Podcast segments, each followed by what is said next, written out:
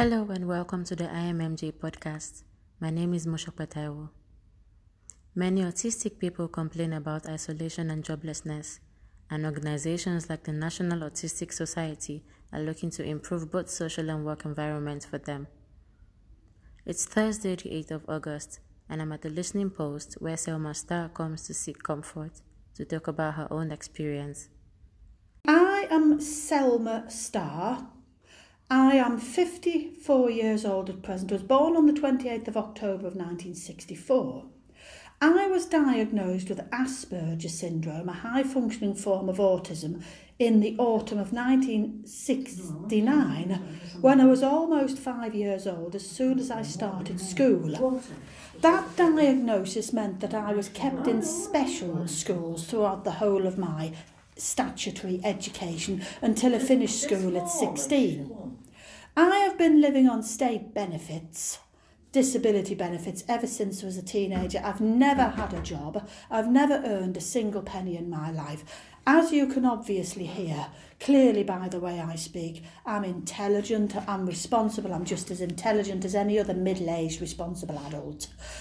But However intelligent and responsible I am, and many other high functioning Asperger people like me may be, that does not mean we are able to carve out a living by holding down a job. I am not able to hold down a job because I struggle to do things when somebody else expects what they expect me to do, what they would have me do. It's not because I'm lazy, but I tend to either drain out, which means it's like my astral energy is just going, I'm just like a, a a shell. I'm just just got no energy in me, sort of like my mental like astral energies have gone, and or I just lock up on the job, or my fingers and thumbs with it. And I tried to do a thing in the kitchen a few years ago, and I got a bit chatty sometimes. I, and I've even with restraint, trying my best not to go on too much or get on somebody's wire too much. This woman actually still, in the end, found she had to uh, distance herself from me in this kitchen. That was just a couple of one one or two days a week. It only worked out what three hours a week, and it was at it was at a place that was a mental health support.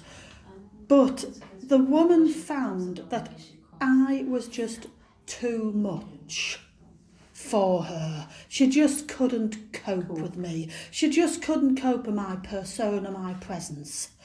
And the thing is, this is another problem. If I did jobs, so I've never earned a penny in my life. So when you're doing jobs, even something you want, whether you are full time, part time, paid, voluntary, or if you're working for a company or you're working self employed, freelance, or whatever, you still have to do the work that somebody else has you there to do. Because of this, we can't work for a living. The two primary things of life is your working life, your productivity, and doing useful things and working for a living. And the other thing is your family and social life. Now, if you can work, but you can socialise, you can't. If you can't work, it's hard. But if you can have friends and you can socialise, you can have some happy life. But if you have a social problem, but you can absorb yourself in your job or your activities, you can do something useful. But if you are ruined on both things. You cannot work for a living or be productive. You cannot socialise. Well, that doesn't leave you with a great deal of a quality of life at all. So, This Asperger syndrome is what I would term as being like with mental health problems, whether schizophrenia, bipolar disorder, or whether it's other neurological developmental disability like autism, Asperger syndrome, Tourette syndrome, dyspraxia, or psychological problems like obsessive compulsive disorder or post-traumatic stress disorder, whatever. These are all forms of mental conditions. And it's the people who've got the mental conditions of various sorts are much more marginalised and ostracised and looked down upon socially within wider society than anybody else with any other kind of illness or disability. And this is why I would term these kind of conditions as being severe social disability. We are severely socially disabled. And we are disabled, as I've heard it termed years ago, mm. we are disabled more by society.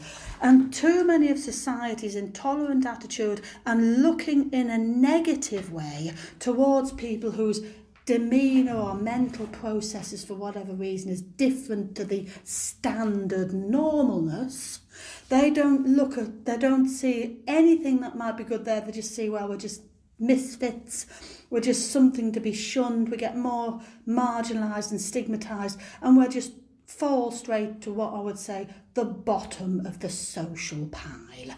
We don't have any status in society, and it's horrible when we're just as human as anyone else. We don't cause trouble, even when we don't cause trouble. There's something else called fitting in with normal. And this normalness is not about whether you are being rude to somebody, whether you're bad tempered, whether you're gossiping, whether you're just being a really nasty attitude, being obscene or being threatening or dangerous to anyone.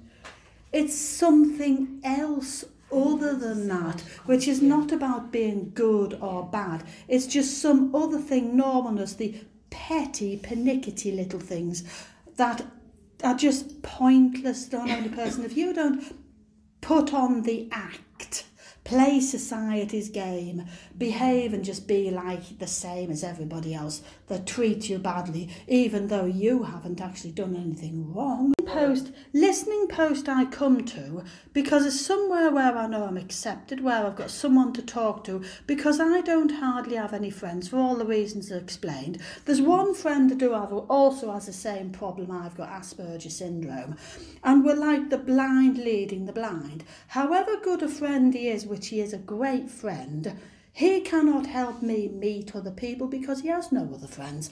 And as much as somebody might be a good friend, if you're always with only that same one person all the time, it, you can start talking to each other, repeating each other around the same circles, and you get stuck in your little pocket joined at the hip. And that's not a healthy situation for anyone, autism or not, even so-called normal people can get fed up with that. Because we all need different people in our lives meet different personalities different peoples with their stories to tell different peoples with their different senses of humour and other interesting things. And we all need to circulate socially because as human beings we are social beings. We all need each other. And for anyone to be alone and to spend too much time alone, it's usually always because there's something wrong. And that's why the listening post is so vital, that there's some great people here and I would really be lost without it like at weekends when my art workshop which is an art studio that supports its chilly studios and it's a Blackfriars in Newcastle and it's an art workshop that supports people with mental health conditions. And there's quite a growing number of regular members who also have Asperger's syndrome, autism there.